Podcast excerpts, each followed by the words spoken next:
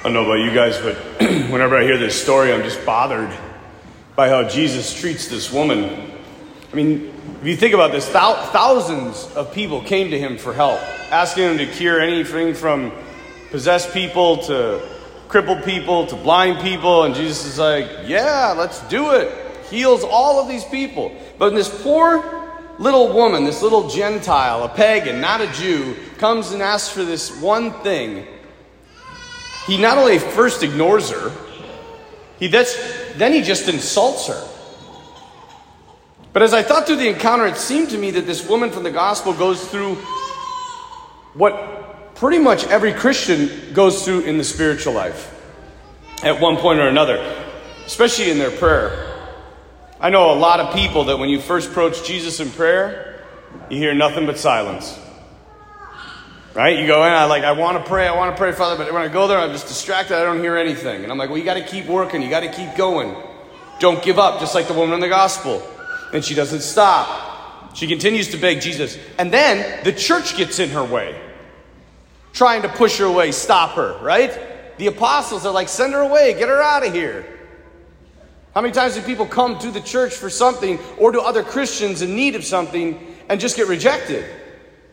I think I told you that before, but the, the number one reason Christians leave the Christian faith is other Christians.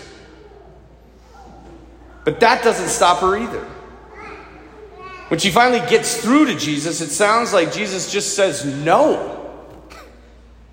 My daughter's possessed. No. And then he just flat out insults her, making her think that he doesn't even care. And on top of this, you guys, I don't know if, I mean, she's a pagan, right? So she, the understanding of Messiah, the understanding of Son of God, Son of David, none of that makes any sense to her. She's not a Jew.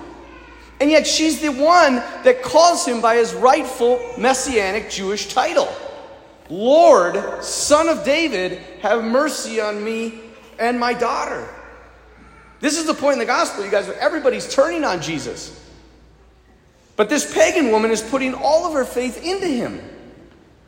She's the only one who actually acknowledges who he is. And then she also says, Lord. The Greek, right? Kurios. That means that's it. She's saying he's got divinity. What more does she have to do? Is it simply just because she's a pagan? And the dog line, I just I can't get the dog line out of my head. She calls him, or he calls her a dog. You heard it. I mean, her daughter's possessed by a demon, and he says, You're a dog? So there's got to be going on, something else going on. And in the Bible, there's always usually more going on than what we just read. The Jews often called Gentiles dogs. I don't know if you knew that. It was a very derogatory term. It was not loving and kind because Jesus, right? Second person of the Trinity, loving, merciful, he's the one calling her a dog. So the Jews use this word, but there's two different words in Greek. I don't know if you knew this. I didn't know this. I just learned it. Two different words for dog. The first word is kuon. And that's like a wild, rabid, vicious dog. Okay? But that's not the word Jesus uses. Jesus uses the word kunarion, which meant like a household pet, a puppy in your house. I'm sure many of you have had a puppy, you love your little puppy, right? But I'm still like, that's not good enough. He still called her a dog. I don't care if it's a puppy or a rabid dog, it's still bad. But then if you think about this, he's not insulting the woman, he's laying out the context of how the Jews understand the messianic arrival and what the Messiah will do. He will first go to the Jews and then he'll go to the Gentiles. So he's laying out his mission. He's basically saying this. If I can put it into layman's terms, do you think it would be right for me to take the food that I'm supposed to give to my family and give it to my pet?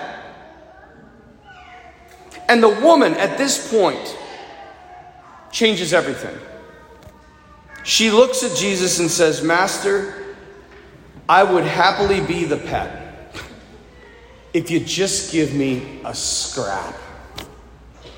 I don't need to be at the table. I don't need much. I don't need signs and wonders. I just need this. And I know you can do it.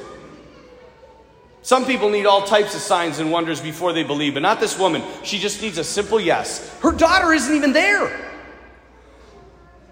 And Jesus looks and responds, Wow, that is faith, and grants her request. This might be the strongest woman that Jesus encounters in the gospel, next to his mother, of course, maybe Mary Magdalene. Let's put her third. She is one tough woman, and her strength comes from her love. That's what drives her to sacrifice everything, even her dignity as a person, for the person that she loves. This is why I hate our culture right now and what it's doing to women. It's destroying the feminine. They make movies trying to portray women as equal in strength to men or stronger because that's what femininity is about physical strength.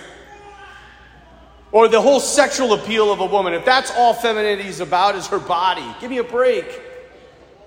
Or that they make all the decision, wear the pants, they're the big, you know. It's a joke. And in the midst of all of this, young women are getting so messed up about who they're supposed to be. And this is where we lose the beauty of women. I recently read a little excerpt. I want to read it to you. I don't know. It's an anonymous author. He makes the difference, the distinction between a strong woman and a woman of strength. And I love it. Listen to this. A strong woman works out every day to keep her body in shape so she always looks good for everyone. But a woman of strength kneels in prayer to keep her soul from falling into vanity. A strong woman says she isn't afraid of anything, but a woman of strength shows her courage in the midst of fear by sacrificing her life for those she loves. A strong woman won't let anyone get the best of her, no matter what it costs. But a woman of strength gives the best of herself to everyone, not counting the cost. A strong woman walks sure footedly with her head held high, but a woman of strength knows God's merciful hands will catch her when she falls. A strong woman wears a look of confidence on her face to defy everyone, but a woman of strength wears her good deeds. A strong woman has faith that she is strong enough for the journey, but a woman of strength has faith that the journey she on the journey she will be made strong. You guys, women have a strength that is really on a different level. And when it is uh, when it is for someone, they love. They will do anything and everything, but if it's not channeled through love, it has to be channeled through love. Love of God, love of neighbor. Otherwise, it gets all messed up. When it gets focused on popularity, you get Taylor Swift. When it gets focused on vanity, you get Kim Kardashian. When it gets focused on politics and power, you get Hillary Clinton. But when it's focused on love, love of the person, love of God, when it's looking at love of the poor, you get a Mother Teresa. When it's focused on love of education, especially for children most in need, you get St. Elizabeth Ann Seton, who founded Catholic education. When it's focused on Jesus alone, loving Him above all things, you get Teresa of Lisieux, Catherine of Siena. When you get a woman who's so focused on the love of her child that she's willing to die instead of aborting that baby, you get St. Gianna. Women have a strength in them that is just on a different level, but it has to be channeled in love. When women are good, they are dang good. But when they go bad, remember that playwright, Mourning Bride? The whole line reads Heaven has no rage like love to hatred turn, nor hell a fury like a woman who's scorned. But when it's for love, they'll do anything. I had a buddy told me this story about his parishioner. It's this older lady. She's out on a little piece of land outside of town and her son lived out there too, in an adjacent, just on the same land, different house. And she said one night she was up and she was looking down, and there were burglars breaking into her son's home. And so she called the cops and she said, There's burglars breaking into my son's home. You have to come and help. And they're like, uh, You know, we're really busy right now, and you live outside of town, so uh, we're probably not going to be able to get there for a while. And she's like, But they're doing it now. And he's like, I'm sorry, ma'am. We'll get there when we can. Hangs up the phone. She thinks for a little bit, picks up the phone, dials again. They answer. He said, Yeah, I was the one that just called about the burglars. You don't have to come. Don't worry. I killed them all. Hangs up the phone. In five minutes, 15 car, cop cars showed up. A task force showed up. surrounded the entire property, caught the burglars, and then there's this fabulous line.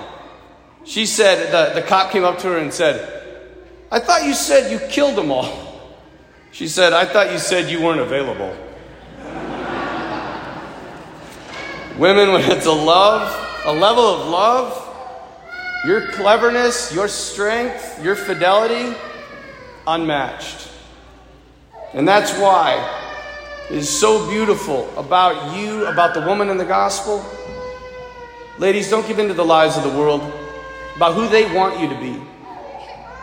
Be who you are. I want to leave you with a, a little poem written um, by a little woman.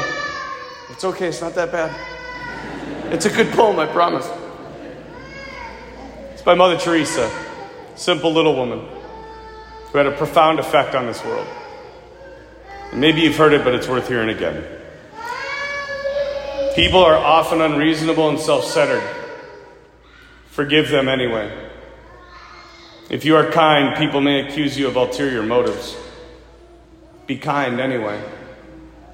If you're honest, people will cheat you. But be honest anyway. If you find happiness, people will surely be jealous of you. But be happy anyway.